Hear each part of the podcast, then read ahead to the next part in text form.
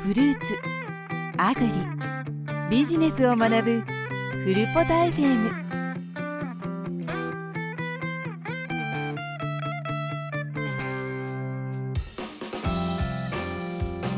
はい、こんにちは。アグリキュリエーションプロジェクトの小林です。山木です。えー、フルポタ FM はですね、アグリ、農を通じて社会に貢献していこう。貢献できることを探していこうというコンセプトのもとに、アグリキュリエーションプロジェクトが企画運営しているポッドキャストでございます。はい。フルポタ FM では、主にフルーツに関する話題を中心にしながらも、農という観点から様々なテーマについて語っていこうというポッドキャストでございます。今回は第その第4回目になります。よろしくお願いいたします。よろしくお願いします。えー、まずは少し雑談をしましょうか、先そうですね。はい。生。はい。えー、第3回目の収録直後にまたこれ撮ってるので、あの時系列的には全く変化ないんですけど、山木さんはどうですか、最近？そうですね。いやー、眠いですね。日々眠いですね。山木さん、あれですか、どのくらい睡眠とってるんですか？日によってまちまちで、最近かなりまちまちで、1日3時間の時もあれば、7時間、8時間の時もあって、っていう ?1 日3時間ですか？の時もあります。ナポレオンですか？いやいやいやいや なので、そういう日はこうやって眠いです。ってことは今日3時間なんですあ、ね。そうです。あ山木さん、あれですか？明日休みじゃないんでしたっけ？あ、じゃないです、じゃないです。も月曜日でしたっけ？休み。う、えっ、と、日月ですね、今月は。いや、きついっすね。そうですね。小林さんお休み土日ですか？いつも。そうですね。同同日祝ですね。いいですね。あ、じゃあ今日は普通に祝日ですもんね。今日祝日ですね。ただ、その、第3回で話しましたけど、はい謎の病気に今侵されてて、ですねテンションは。めちゃめちゃ低い。で、多分お聞きになられてる方はお分かりかもしれないですけど、めちゃめちゃ鼻声っていう。これなんかね、その、鼻み、鼻が詰まってるような感じがすごいするんですけど、全くこれが解消できなされなくて、ちょっと困ってるんですよね。時々ありますよね。どんなに鼻を噛んでも出てこないけど、でもなんか詰まってるみたいな。頭がぼーっとする感じ。そうですね。なんです、ここれね、あの、私、三2年、2年前からこの症状が出てきて、はい。この春が終わり、春が始まるか始まらないかぐらいのこの時期に、一回風邪ひくんですよ。あ、毎年ですかで、風邪ひいて、そうなんです。で、鼻水、鼻が詰まるじゃないですか。はい。風邪で。で、風邪かなとも思って、ちょっと我慢してるんですけど、ここから5月ぐらいまでずっとこれ続くんですよ。長いですね。頭が張るような状態が。で、これね、全然考えられないんですよ。頭がぼーっとしちゃって。考えるよ、思考をこう集中しようとすると、はい。なんかなんていうんですか、そのぼーっとしちゃうというか、考えがまとまらないか、ような感じがして、すごくこれ、はい。不快なんですけど、これ、なんとかなんねえかなと思って、ずっといろいろ試してるんですよね。その、抗アレルギー薬飲んでみたりとか、お医者さんで処方されたあの、点鼻薬使ってみたりだとか、はいはいい。ろいろやってるんですけど、全然改善されないですね。鼻うがいとかも今やってるんですけど、あ、そうですか。鼻うがいめっちゃいいって言いますけど、効かないんですね。効かないっつうか、その、聞いてこれなのかもしれないですけどね。ああ。そうなんですよ。えーそうすると、山口さんさっき花粉症って言ってましたけど、はい。やんない、鼻うがいしないですか？鼻うがいする時もあるんですけど、大体してないです。薬、薬で治ってます。それは、なんで鼻うがいしないんですか？薬で治ってるからですね。薬でなんとか、鼻うがいだって嫌じゃないですか？鼻、何ですか？あの、専門の、さ専門の、専門のあの、器具使ったらよくないですか？ああ、そうですね。本当にでもしんどい時は鼻うがいして、あの、風邪の引き始めとかはめっちゃ効くと思います。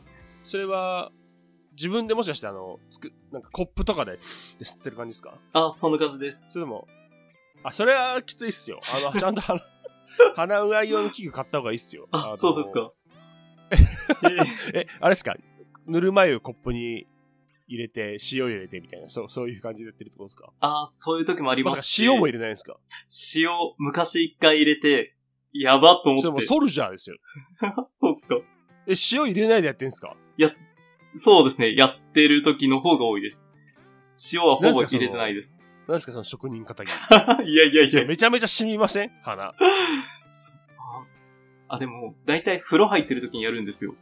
なので、案外、中和されるというか。いや、されないと思いますけど、それ。いや、あの、お聞きの皆さん、あの、鼻うがいは、ちゃんとあの、浸透圧を、水の浸透圧を人間の体液と同じにしないと、鼻に水入れるときにものすごく不快な気持ちになるので、あの、強いて言うなら、プールで水、プールで鼻の中に水が入った時の感覚になってしまうって、すごく良くないので、あの、清潔な水で体温ぐらいの温度にした、して、で、さらにそこに、まあ、塩を入れ、塩みたいな、その、なんだろう、人間の体液と同じような成分の、を足した上で浸透圧を同じにして鼻うがいをしないと逆効果になることがあるんで、あの、皆さん気をつけてください。決して山木の真似をしないようにですね。それそれあの、なんですか、その、豪快一発みたいな、その、そのサバイバル術みたいな感じなのは、本当にいざとなった時でいいと思います。あの、これ本当に、あの、おすすめです。あの、結構ね、鼻うがいで検索したりすると出てくるんで、うんうんあの、い最初やるときは結構怖いんですけど、やりだすと結構スッキリするんで、興味のあることはぜひやってみてください。全くこれブログに書いてないですからね、果物と全然関係ないですけどね。そうね、果物全く関係ないですね。あの むしろその、むしろというか全然関係ない話にしてしまいましたけど、えー、第4回目のテーマは、えー、スナックぶどうですね。スナックぶどう。あの、皆さんは知ってますか？スナックぶどうって話ですけども、こちらもあの、フルポタの方に初期の記事として上がってます。えー、山木先生知ってますか？スナックぶどう。いや、勝手に私が名前が付けただけなんで、多分し そら知る、知らねえよって思う。そうですね、全然ピンとこい、ピン、ピンときませんでした。文章を読んで、あのー、はいあ、いいっすよ、どうぞどうぞ。えースナックぶどうは、見たことも聞いたこともありませんでした。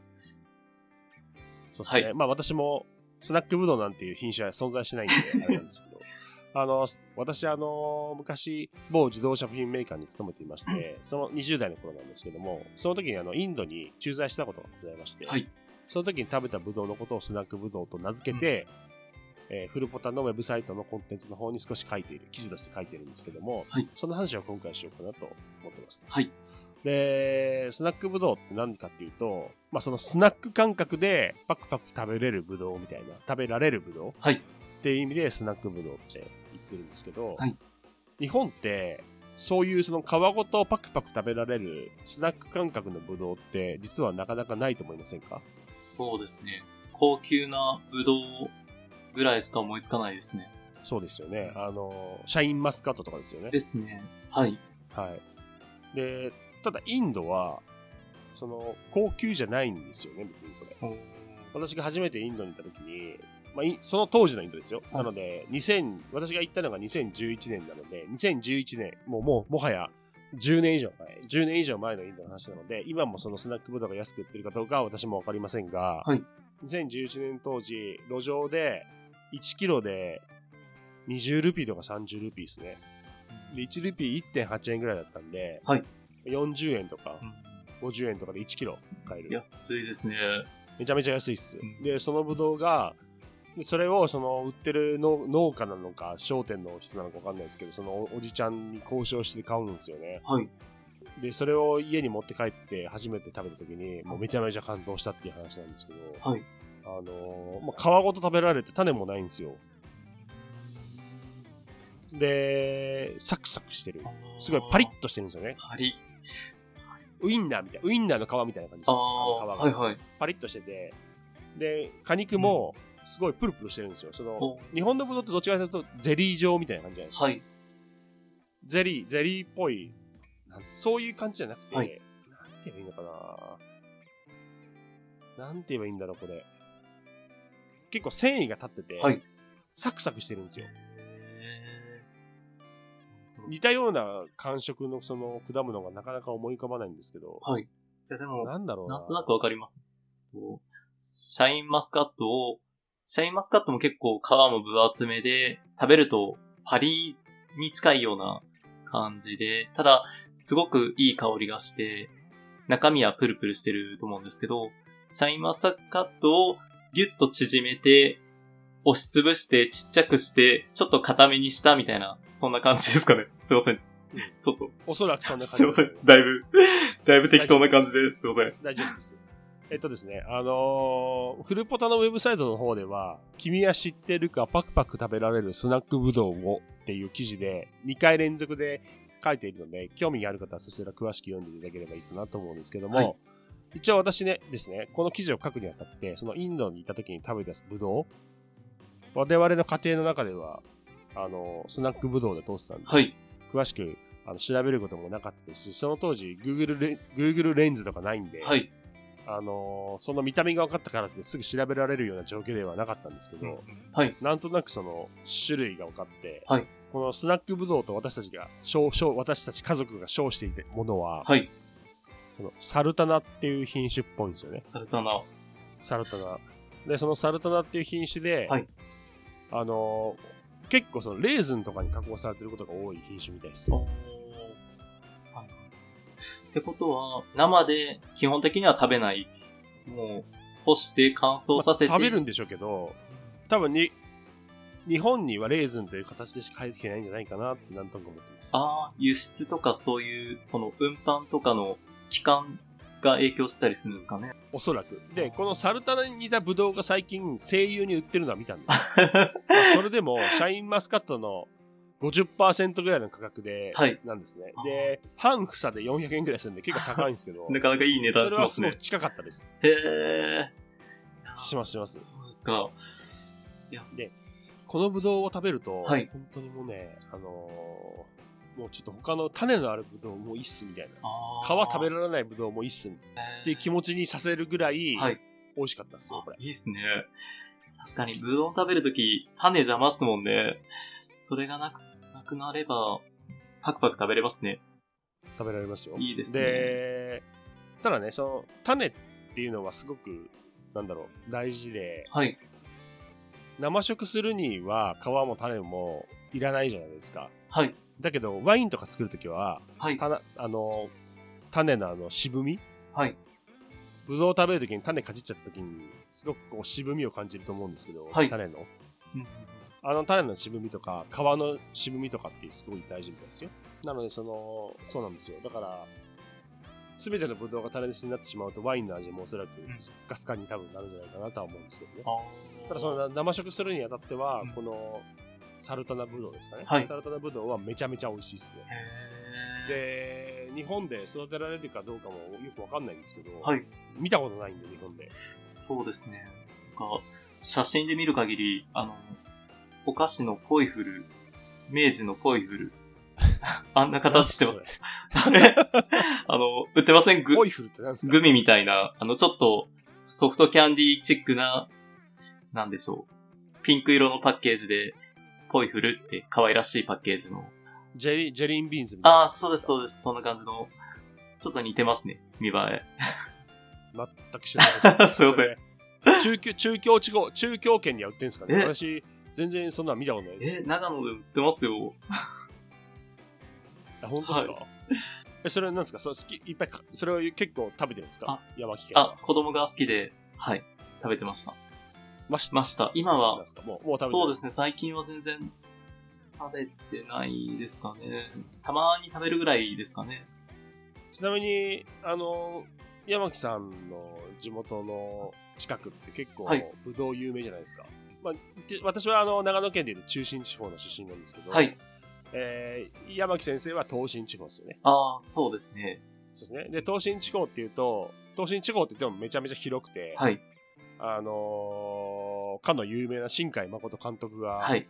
育った延山とかも東進地方に入りますし、ああ。真田幸村で有名な上田市はい。も東進地方ですね。そうですね。なので、結構広い範囲なんですけど、はい特にその、東進地方の、長野県の東進地方の気候っていうのは、冬あんまり雪が降らなくて、乾燥してるっていうのが結構特徴で、で、夏の季節も梅雨があんまり長くなくて、雨も少ない。はいなので、一年中乾燥してるっていうのが、東進地方の気候の特徴だと思うんですけど、それがすごくブドウに合っているらしく、はい。あの、東美市、はい。えー上田市の隣にある市なんですけども、東美市の辺では、浅間、浅間山の山裾にある市町村なんですけど、はいそこでは結構ワイン作りが盛んで、個人、法人、いろいろなワイン、ワイナリーが今、ぴょこぴょこぴょこぴょこできてるみたいですよ。そうなんですね。私は飲んだことないですけどね。へーはいそうっす。なので、あのーなんだろう、山木さんの出身の東進地方とか、まあ私は中心地方ですね。はいで東進地方で言うと、長野県の東御市とか、はい。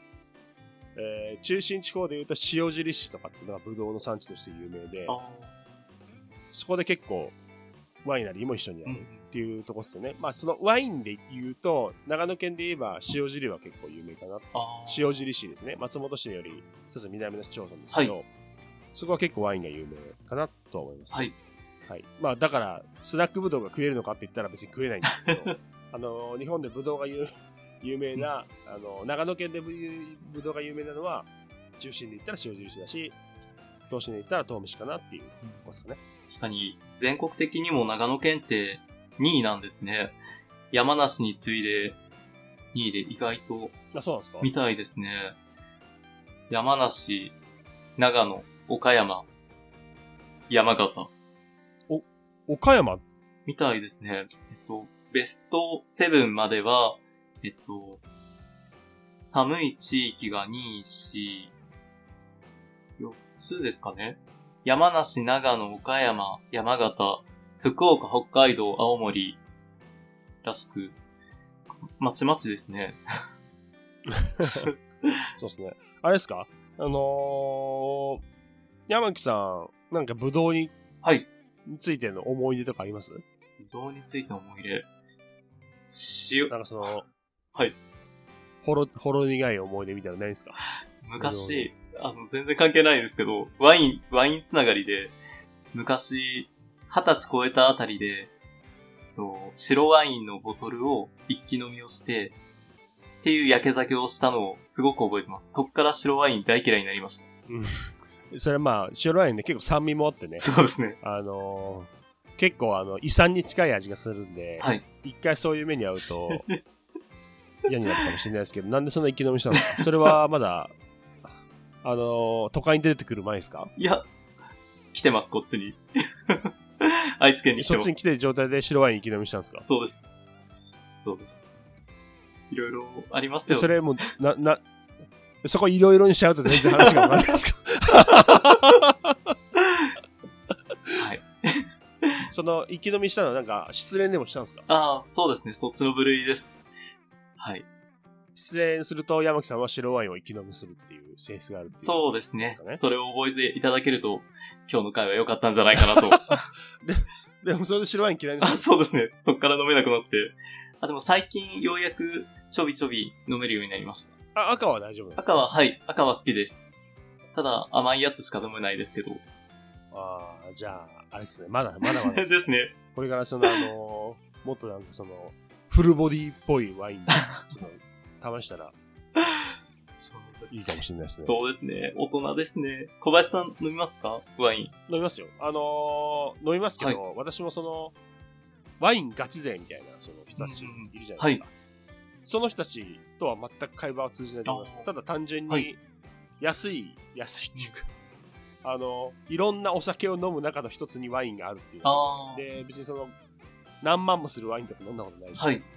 あのー個人で飲むのはだいたい2000円以下の、1000円以上2500円以下ぐらいのいやワインしか飲んだことないおです。でそのその間のワインはいで、美味しいとか美味しくないとかっていうのを家で一人で言っているタイプあの一つねあ、。わかります。そうですね。わざわざうんちくとか言うほどでもないですけど、ちょっとワインは楽しみたいなっていう部類です。うんちく言いたいですけど、そのワインは、いかんせん。ワインを飲んでる人たち、そのガチ勢は、はい。なんだろう、その、うんちくのレベルが高すぎてなんかその人たちに対してなんか言うと絶対ボコされるんで、私はもう言いたくない。帰り討ちにありますね。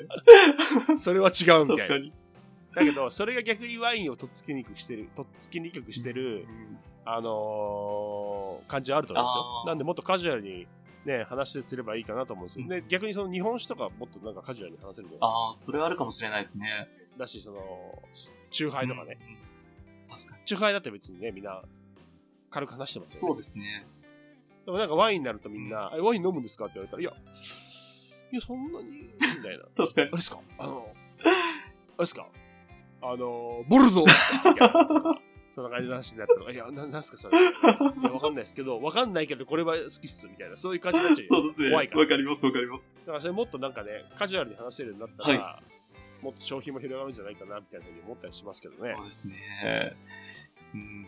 一気にハードル高くしてますよね、ワインって。そうですね。何なんですかね、あれ。よくわかんない。それ多分、あのー海外のものだから、はい。オシャンティーな感じがするから、そういう価値が出るんじゃないかなとか思ったりします。あー、ねなるほど。確かに。まあその、別に今日ワインの話っていうよりは、そのスナックブドウの話だ なんですけど。すいません。だいぶ脱線してしまって。いやいや、全然、別に山木さんを別に責めてるじゃないですよ。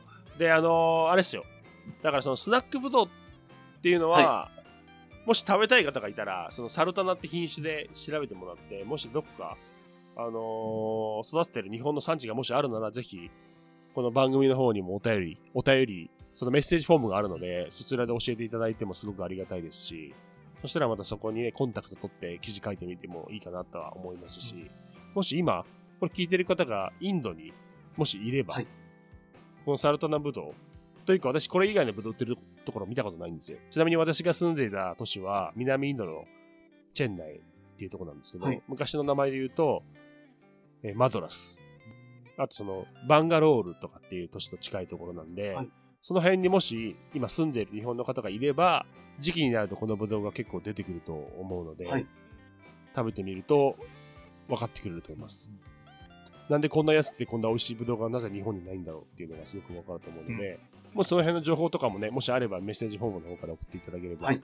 あの紹介できたらいいかなと思うんですね。で、あのすいません、これ、第3回でもで言おうと思ってたんですけど、はいもし、えーこの番組の中で、そうやってメッセージフォームで送ってもらった情報を公開してもいい場合は、公開してもいいって書いていただきたいんですよ、あね。もしメッセージもらう。一回ももらったことないんですけど、あ。一回もらったことないんですけど、もしメッセージいただけるのであれば、はそれを番組の中で使ってもいいかどうかっていうところだけは明示していただけると非常にありがたいはい。ですね。で、そのメッセージをあの話のに対して盛り上がることもできるので、はいあのもし、あの、この、これを聞いている数少ないリスナーの方でメッセージを送ってもいいかなと思う方は、そこの部分を明示していただけると非常にありがたいです。はいっていうことをちょっとお伝えしたかったっていうところですね。ありがたいですね。そういうメッセージ来たら、もうバンバンお話をしたいと思います。そうですね。で、あの、失恋をした場合は、白ワインを飲むといいっていうのは山木先生の,、はいあの教えだそうなので、はい。皆さんもちょっと失恋した際には、ぜひぜひ。白ワイン。あの、一気飲みはね、あの、急性アルコール中毒になる危険性があるので、あの、控えていただいた方がいいと思いますけど、はいあの、白ワイン自体はとてもいいものなので、まあ、その、失恋の悲しみを、まあ、癒すのに、ねはい。そうですね。非常にいいあのものだと思いますので、はい。ぜひ皆さん、あの、これを機に、はい別に高いものではないと、高いものじゃなくてもいいと思うんですけども、あの、ワインを飲み始めてみるというのもすごくいいんじゃないかなと思いますね。はい。そんなところで、えー、第4回ですね、はいスナックブドウの話してきましたけども、山木先生、はいあのー時間も差し迫ってきたので、はいあの、一言のもし何かあれば、ぜひ、よろしくお願いいたします。はい。ですね。スナックブドウと話全然ずれてしまいましたが、あごめんなさい。ちょっと、ちょっと待ってくださいね。えなんでそんな考えてんの？あなんか、別に、今日なんかあったいいこととかでもいいですよ。なんかありました？今日なんかあったいいこと？今日。ちょっと待ってくださいね。頭が回らなくて。あれですね。あのー皆さん、えー寝れなくなったり、寝れなかったり。まあ、寝れなくなったりっていうのは私。はい寝れない、寝れなくなるのは私。はい寝られないのはやはい。まあそんな感じですね。そうですね私は寝る時間があってもストレスで寝られなくなりますし、えー山木さんは物理的に睡眠時間がないっていうことで困っている。はいなので、あのいろんなところで困っている。なので、あのそんな困っている方も、我々を見て笑っていただければ、はい。あの非常にね、これをやっているやりがいにもなるかなと、ね。ちょっと思うんですけども。はい。そんな感じで、あの、第4回はこのぐらいで終わりにしようかと思ってるんですけども、よろしいでしょうか、山木先生はい。よろしくお願いします。これでいいです。あ、わかりました。あ、わかりました。それでは、あの、第4回は、えーこの辺で終わりにしたいと思います。えー第5回でお会いいたしましょう。はいえーありがとうございましたありがとうご。ざいました。